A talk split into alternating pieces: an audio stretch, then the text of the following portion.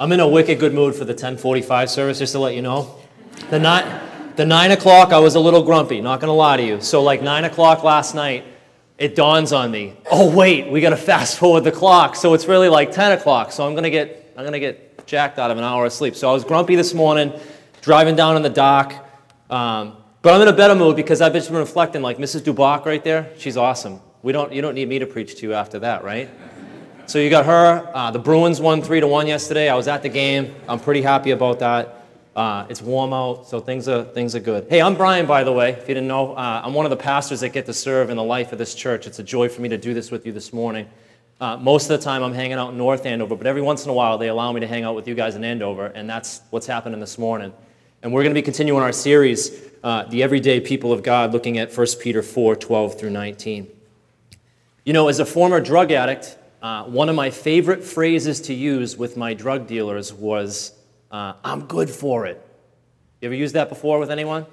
Uh, so what would happen is, is uh, you know, I'm out of money, I'm looking to get my fix, and uh, I'd be, you know, pleading with my, my dealer, you know, hey, I know it's Wednesday, uh, I get paid on Friday, do you think you could front me a few, few things and help me out here? You know I'm good for it. You know I'm good for it. Like, I, I promise. You can come with me to cash my check if you want. You know I'm, I, I think the check's coming in Friday. I'm good for it. Or maybe for, you know, in some way, shape, or form, um, you know, you have to sit across from a, at a bank and you're applying for a loan and need some money. And, and in some ways, you're trying to petition to the bank on why you need money to help you out of a, a spot or why you need money to help you purchase a car or a home. You know, and so, so, in some ways, your work record is a way of saying, like, I'm good for it. The fact that I got a job, I'm employed, I'm going to get a paycheck every week, I'm going to make good on my payments, right, is a way of us saying, I'm good for it. But here's what I want to wrestle with you. I want to wrestle with this text with you this morning, and it's this um, How do we know God is good for it when we face suffering? How do you and I know God's good for it when cancer shows up on the scene? How do you know God's good for it when a loved one is uh, in the chains of addiction? How do you know God's good for it when a loved one, you lose a loved one unexpectedly? How do you know God's good for it when you can't make your rent or you can't make your mortgage payment? How do you know God's good for it when uh, struggling financially, can barely make ends meet, can barely put food on the How do you know God's good for it? How do we know God is still faithful and loving and good and trustworthy in the midst of suffering and trial and hardship in our life? And I recognize that many of us are walking into this place, maybe right in the midst of it right now, and you're saying, yo, Brian, you know, how, how, can you tell me right now that God can be good for it if I'm going through what I'm going through? I'm only here because wifey wanted me to come with me, or, or, or, my husband dragged me here, or, or you know what? If I keep going, maybe God will, will recognize me and see me that I'm a good person by me just showing up. But how is God good for it in the midst of our suffering? How can we maintain a consistent faith both when things are going great and when things just aren't going great whatsoever? So that's what we want to do this morning. We want to see how we can connect the loving and faithful God with our suffering. You want to pray? Let's do it. Father, please be really, really gracious. I beg and plead, God, that you'd open the eyes of our heart to see that you are faithful, that you are good, that you are not just unaware of our suffering, that you have not just wound up some clock and then taken a break. You're on a divine break while we go through what we go through here in this thing called life. I pray you would help those of us in here who need it this morning to know that you are with us, that you are a faithful God. We don't sing that song just for kicks. But God, help us to grasp onto that beautiful truth that you are good and you are trustworthy in the midst of it and that there's purpose. So, God, please minister grace deeply to the soul that needs it this morning, I pray. In Jesus' name, amen. Okay, six things that we're going to see as we dig through this text that Peter shows us of how we can connect a loving and faithful God with our suffering in our everyday life. The first one is this we are loved by God. 1 Peter 4:12. The translation we read says, "Dear friends." There's another translation that says, a better translation that says, beloved. Beloved. Right away, that word should send off a smoke signal to you and I because there's something very foundational in our relationship with God. And the fact is this is that we are beloved. If you are in Christ, You are now a beloved child of God. You are loved by the Father, and that love will never, ever disappear. That love will never, ever be absent from you here in this life, no matter what you go through. Now, listen, there can be pushback on this in culture, right? Because suffering shows up on the scene in some way, and you can start to ask the question Does God even love me? Like, what's the deal here? If I'm going through what I'm going through, if he sees and knows and is aware of my situation in life right now, there's no way you can tell me, Paige, that he loves me. My suffering must mean that God's not with me or that He doesn't love me or that He's absent in some way, shape, or form. And right here, this is the heartbeat, essentially, of Peter's letter to the Christians that he's writing to because they're facing persecution similar to what that lady Elizabeth in the video was experiencing. They were being slandered, they were being verbally abused for their faith. Some of them were being persecuted and facing physical assault, just like Elizabeth and her husband, for proclaiming Christ and living for Christ. And so here they are, and Peter wants to send off the smoke signal that just because suffering shows up on the scene in some way, shape, or form in your life, whether it's through verbal abuse or slander because of who you claim to be, or because cancer shows up, or because there's some sort of financial struggle, just because our suffering happens in life does not mean that God does not love us. Peter sends off the smoke signal by saying, Beloved. Before he says anything else, he says, Beloved, as a reminder that you are loved by God, that nothing in this world will ever separate you from that love that Jesus Christ has for you. Nothing will ever separate you from that love because beloved has been secured. My new identity as a child of God has now been secured by what Jesus Christ did on the cross for me. And that now, because of what Jesus did, I was once a lost son, and because of what Jesus did on the cross, I'm now a welcome son before the Father. That when the Father looks upon me, even in the midst of my suffering, he says, I am well pleased with my son because of what Jesus did. You are my son, whom I love because of what my son Jesus did for you.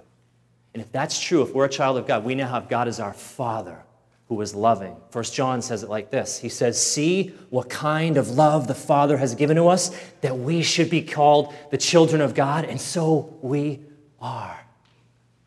So scripture, Peter eliminates a common cultural misunderstanding that if we suffer it's because the love of God is absent. Peter starts with just the most important piece in unifying suffering with a loving God when he says, Beloved. Friends are going to turn their back on you. Things are going to happen. Life is going to get tough in many ways, in many shapes. And some of you are walking through that right now. But I want you to hear me this morning in all of it. And I need to hear this this morning too with you. In all of it, it does not mean that God does not love us. We are reminded that beloved has been secured by Jesus. You are loved by the Father. That's first. Secondly, we expect suffering. Peter wants us to remember that we should be expecting suffering. We should not be surprised by our suffering. Look at 1 Peter 4:12 again. He says, "Do not be surprised at the fiery ordeal that has come upon you to test you." Now listen. You could be walking in here and you could be going, "Ho ho, yo, Paige, what's the deal? Like what the heck is going on with my suffering here?" Why is this happening to me? Why? I, have been a pretty good person. I'm pretty decent in the morals department. I've been doing the church thing for 25 years. I've been a, a member here. I, I've given faithfully every single week. And even when we have stewardship moments, I'm always eager to give extra to help out in whatever way because I believe in the mission of this church to the people of Andover and North Andover. I volunteer. I go, I go to a small group. I raise my kids. They do pretty good. Some of them are going to college. Things are going pretty well. I've been pretty good person. So why the heck is this happening? If you are telling me that I am a loved child of God who is loved affectionately by the Father, why is this happening to me?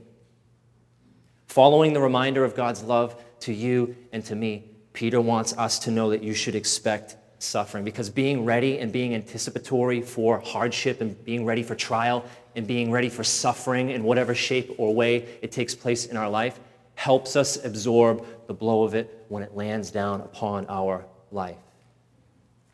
Peter uses the word fiery. He says fiery ordeal.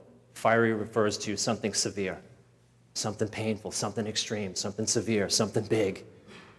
The crowd Peter was writing to could identify with severe. There are plenty of Christians and people in the world today, like Elizabeth, who can identify with severe, who can identify with fiery. There's some of you probably in here right now, you can identify with fiery. You're, you're nodding your head in some way, shape, or form, going, Yeah, I can identify with fiery. I've been through there. I'm through it right now. Peter says, Don't count it as a strange deal because suffering is a reality in life. And listen, it does not go away just because you decide to follow Jesus. Sometimes the common misunderstanding can be, well, hey, I've been taught or I've heard on TV or, or somewhere that, that, that told me, like, if I become a Christian, like, life gets better. Life gets easier. Like, it's all about, like, ponies and, and, and sunshine and, and, uh, and happy days and worship songs and there's never a cloud in the sky and people are always smiling at me and they like me and like things are great in life right that's what the christian life is all about i have a friend who, who walked through this became a christian and his understanding in some way earlier on when he had kind of gone to church parents took him to church was that hey uh, if you become a christian things will get easier but as he started to kind of sift through the Bible a little bit and kind of explore Christianity, he was trying to figure out whether or not he really wanted to make this thing his own. He was a skeptic for a long time. He started to read things like John 16, where Jesus says this In the world, you will have tribulation. But take heart, Jesus says, I have overcome the world. And so when he made the decision to follow Jesus, he was ready for the suffering when it came, and it came, and it was actually more intense when he became a follower of Jesus. His wife left him, he lost his job, lost his home, lost a lot of things, all for the sake of following Jesus, but he was able to do it. You and I are going to come to a point, we're going to come to realize at some point in our journey with Jesus that suffering is to be expected, but a walk of faith does not mean immunity from suffering. We will suffer. For some of us, it comes early. For some of us, it comes later. For some of us, it's already happened in some ways, some severe ways. For some of us, it's happening right now. And for some of you guys, it hasn't happened yet, but it will come at some point. But don't be surprised by it. Expect it. God will actually use this thing as a building block to draw you closer to Him. I'm going to hit on more of that in a little bit, all right? But the question becomes this uh, How can you and I handle suffering and have joy at the same time. Like, that just doesn't make sense to me, even as I try to wrap my narrow, not that smart brain around concepts like this. How can suffering and joy be married together? It's our third thing that Peter wants us to see.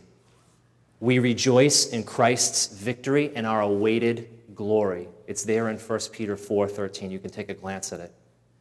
The victory that Jesus accomplished through his life and death and resurrection is our number one source of joy when suffering lands upon the soul. Jesus himself walked a road to glory that was marked with sufferings, and so the promise to you and I is we will walk a road towards glory that will be marked with suffering. But do you know what that means? As we look to Jesus, as we follow Jesus in life and face suffering, we can be assured of the trail that has been blazed before us by Jesus as we walk on it, as we focus on Jesus, and we can be assured. We can actually rejoice in the glory that awaits us. We can rejoice in the end result. We're just in the, I was talking about this with my father in law yesterday. Sometimes we're, we're in the process right now, right? We're in this thing called life, and it's this, this process, but God sees the finished product. God knows the end result. God sees the end result with you and I. And He's bringing us to that end result. It's why Paul could say with confidence that I know that Jesus is not finished with His work in me. I can be sure of this that Christ will complete the work that He started in me. It's why Paul could say in Romans, the Spirit Himself. He will come and he will bear witness with our spirit that we are children of God. And if children, then heirs heirs of God and fellow heirs with Christ, provided we suffer with him in order that we may also be glorified with him. For I consider that the sufferings of this present time are not worth comparing with the glory that is to be revealed to us. The writer of Hebrews in chapter 12 he says, There was a joy that was set before Jesus as he endured the cross. And that joy for Jesus was knowing that the work that he was about to do in going to the cross and suffering and facing crucifixion and being buried and bearing our sins was going to secure the salvation for tons of people who needed to be blown away by grace because there was no other way. And so, Jesus, even in the midst of suffering and torture and abandonment from his friends on his way to the cross, did it with joy because he knew the mission that was set out for him and what it would accomplish, which was you and I being welcomed into the family of God as the children of God, now loved by the Father. If we have that beautiful truth before us that Jesus did that for us with joy, you and I can walk this road called suffering with joy, rejoicing in what Jesus did. And we can know that our suffering, when it comes into our life, does not come purposeless. The suffering that came to Jesus had a purpose, and that purpose was for you and for I to be welcomed into the kingdom of God. And so, if that's true, that, our, that, that, that suffering is true with Jesus, then our suffering has purpose. It's not just purposeless, it's not just aimless, it doesn't just happen with no end result or purpose in it. Tim Keller puts it like this We must realize that our most rapturous delights we have ever had in the beauty of a landscape, or in the pleasure of food, or in the fulfillment of a loving embrace are like dewdrops compared to the bottomless ocean of joy that it will be like to see God face to face. That is what we are in for, nothing less. And according to the Bible, that glorious beauty and our enjoyment of it has been immeasurably enhanced by Christ's redemption of us from evil and death. Peter said earlier in his letter, this thing called the gospel, the beauty of what Jesus has done, is something that angels long to look into. They long to gaze at the beauty of the redeeming work of Jesus for sinners. Paul says this in 2 Corinthians. So listen, we do not lose heart. Though our outer self is wasting away, our inner self is being renewed day by day. For this light, momentary affliction is preparing for us an eternal weight of glory beyond all comparison. As we look not to the things that are seen, but to the things that are unseen. For the things that are seen are transient, but the things that are unseen, they're eternal. Listen, Jesus Christ is the only one who can marry suffering and rejoicing and make the two of them work in a relationship. He's the only one. If I ever get myself caught on just trying to be a positive person in the midst of my suffering, or trying to look for, uh, look for my wife, Danielle, who's an amazing person, by the way, you gotta meet her. If I try to look for hope or rejo- uh, encouragement or happiness or a source of comfort always in my wife or in my children or in a friend or in the Bruins, chances are they are going to let me down at some point if I'm using them as my source of joy in the midst of my suffering. Or if I'm just trying to be positive, just trying to think positively, those things will let me down. But looking to Jesus, being assured of what his suffering accomplished for you and for me, can cause us to rejoice in the midst of our suffering or hardship or trial, whatever it may be. Fourthly, Peter alludes to this. He says we can rest in God's presence through it. You can look at verses 14 to 16.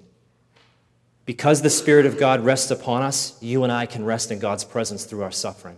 And so, do you know what that eliminates? The common cultural misunderstanding that God leaves us or that God abandons us, or that he went over to D'Agostino's downtown, which is, by the way, the best sandwich in town if you haven't been there yet. right next to Dunkin' Donuts. Or that God's on a lunch break in some way while we suffer or face hardship in our life. That God's out grabbing a sandwich, that he's absent, he's not around, he doesn't know, he's not aware, or he doesn't care. Peter says, Guess what? You have the presence of God in the midst of your suffering, and you are a blessed child of God even in your suffering. The blessing of God still rests upon you. Jesus said this in Matthew 5 Blessed are those who are persecuted. This is a type of suffering, persecuted for righteousness' sake, for theirs is the kingdom of heaven. Blessed are you when others revile you and persecute you and utter all kinds of evil against you falsely on my account. Rejoice and be glad, for your reward is great in heaven, for so they persecuted the prophets who were before you. Do you know what can be a common tendency when suffering shows up on the scene? I'll confess some of my struggles in this area to you, and maybe you can resonate. So, when suffering comes on the scene in my life, do you know what typically happens for me? I tend to isolate. So, suffering or some sort of trial or, or hardship, I'll be pressed and, and feeling crappy about life because something's happening. So, instead of drawing close to God, what I tend to do is I isolate. I start to feel shame over my suffering in some way. I start to feel as though the people that God is surrounding me with, my friends or my family or my loved ones or the people who care about me in some way, they can't identify with what I'm going through. Or they're going to look at me differently, or you're going to look at me differently if I'm going through suffering in some way. How can they identify with what I'm going? I feel like I'm the only one who's struggling with what I'm struggling with right now. And so the tendency for me is to pull back from friends, is to pull back from, from help, to pull back from God and to isolate and to clam up. You know where that leads me to? Temptation. That leads me to all types of temptation temptation to find happiness and joy in some other resource other than God to find love and acceptance elsewhere rather than in the gospel, what the gospel tells me that I'm loved and accepted through what Jesus did for me, and now I'm loved by the Father, I'm tempted to find love and acceptance elsewhere. I'm tempted to doubt the love of God. I'm tempted to doubt the goodness of God. I'm tempted to doubt that I could even trust God if He would allow these type of things to happen to me. This is what happens when I isolate. Can you feel me? Have you been there? A little practical wisdom here, right? A little practical application here is this is even in the midst of this, as we walk through this text, is this is that you can press into God. You have the presence of God, that God's with you and surrounding you and hears you and knows you and wants to commune with you even through it. So we can press into God. We don't have to draw back from God like He's mad at us or hates us. But we can also press into each other because chances are what I've just said is the experience of some of you in some way, shape, or form that in some way, shape, or form you've experienced suffering and you've experienced trial and you're in the midst of it right now.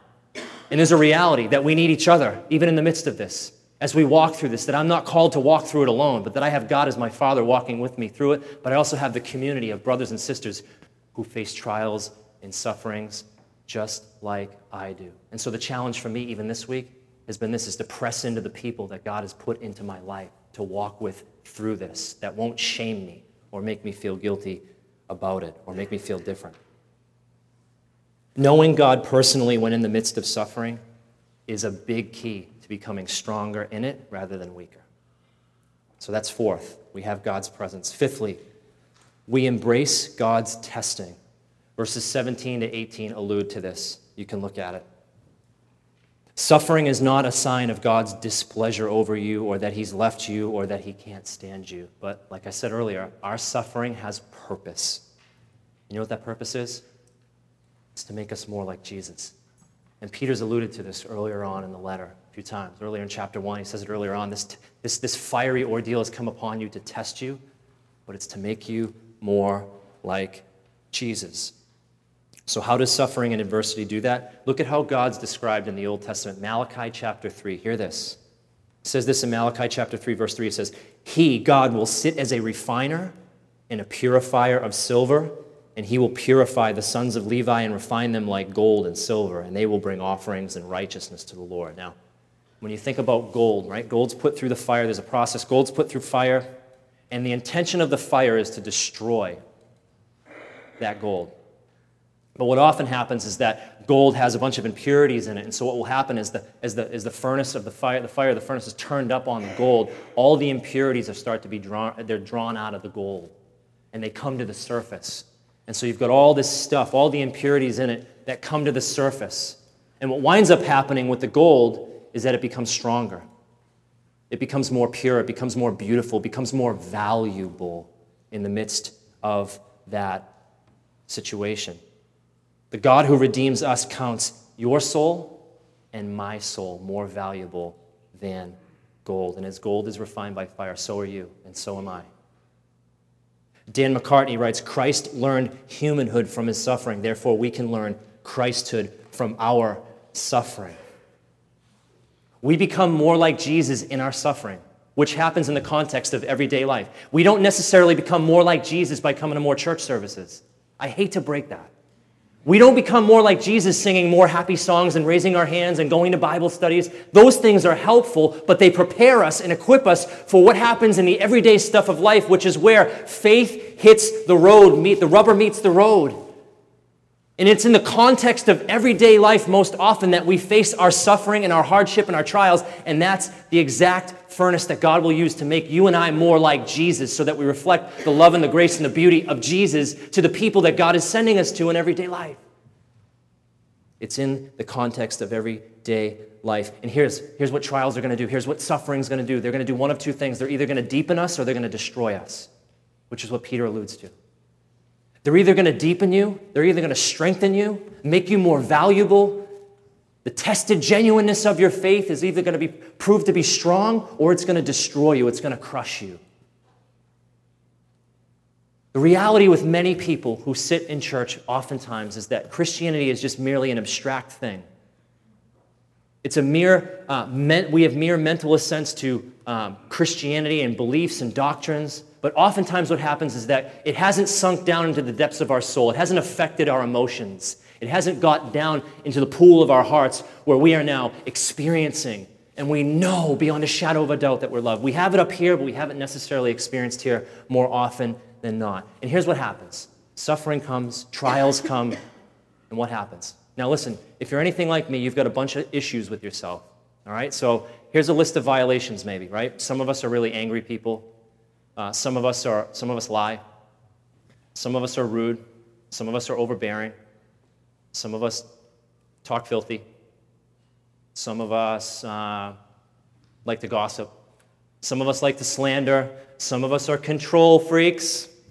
You ever seen The Voice, Blake Shelton? Some of us are control freaks. Right? The list goes on and on and on and on and on, right? And, and at some point, you'll find yourself on there if I haven't named you already. All right? I basically just shared to you what all my flaws are, essentially. Right? What happens when suffering comes is that all of this stuff is brought to the surface, and what happens is that who we really are is put right before us. Right before us. Or what we worship or what we hold dear to is put right before us for us to confront the truth and the reality of. The wheat will be separated from the chaff. Those whose hope is merely abstract will be separated from those who have a deep relationship with Christ.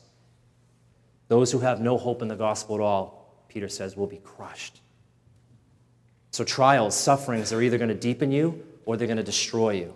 And for those of us who have our hope in the gospel, the question is, what are we to do? Peter gives this last point, verse 19, very last verse. He says this We trust God. We trust God. We trust God and we continue to do good because God is faithful as the sovereign creator.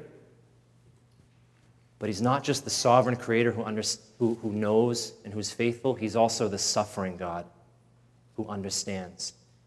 You see, Jesus is, is the, the, the example for us who's come, and Peter said earlier on, he entrusted himself to God even while facing unjust suffering. He did not revile. He did not threaten. He did not respond. He did not get all New England and territorial and defensive, like standing our ground like us New Englanders like to do. We hold our ground. We're very territorial sometimes. Jesus was none of those things. He continued to trust him, entrust himself to God. But Jesus, being more than an example to follow, ensured something pretty significant for you and I. And, this is, and it's this that everything now, because of Jesus and the gospel, is changing. Everything is being transformed under the rule and the reign of the sovereign God. That sin and suffering and death and hurt and pain and all types of trials will not have the final say at the end of the day because of the gospel. Here's what Revelation says They shall hunger no more, neither thirst any more. The sun shall not strike them, nor any scorching heat. For the Lamb in the midst of the throne will be their shepherd, and he will guide them to springs of living water, and God will wipe away every tear from their eyes. We have a sovereign God who's accomplished this, but we also have a suffering God. He's our suffering God who understands and he empathizes. God's not just this God who says, Yeah, I'm sure that's pretty tough, but he understands because God's been there. You see, Jesus came, God in the flesh, and he lived the life that you and I should have lived, and he endured suffering. He endured suffering so extreme that he can identify with your suffering and identify with my trial and my hurts and my pains when I go through suffering. He faced cosmic abandonment from the most loving relationship that he ever experienced in this world on the cross from his Father when the Father turned his back on him. And Jesus cried, Why have you forsaken me? His friends left him. He faced physical beatings. He faced mocking and insults for who he claimed to be. He was separated from his dad. He suffered, taking upon my sin and your sin upon the cross, so that you and I would not have to face eternal sin and suffering once and for all, eternal separation. But he experienced that on the cross so that you and I could be welcomed into the kingdom of God, not by anything that we do or have done, but by what Jesus endured on the cross. So we have a suffering God who identifies with us in our suffering. And he can be trusted. So here's my prayer for us this morning, and I'm done. May you and I, FCC Andover, may you and I entrust ourselves to a good and loving and faithful sovereign God who is also our suffering God. Even though you and I may not see the reason at times for the why in particular instances, you can always look to the cross and trust Him and know that God's good for it. So here's what I want you to do, man. And here's what I want myself to do in this. While we suffer and while we go through what we'll go through, I want us to remember the who, which is Jesus. And let's continue to do good by loving someone in the midst of their suffering as we're sent from this place this week. Amen?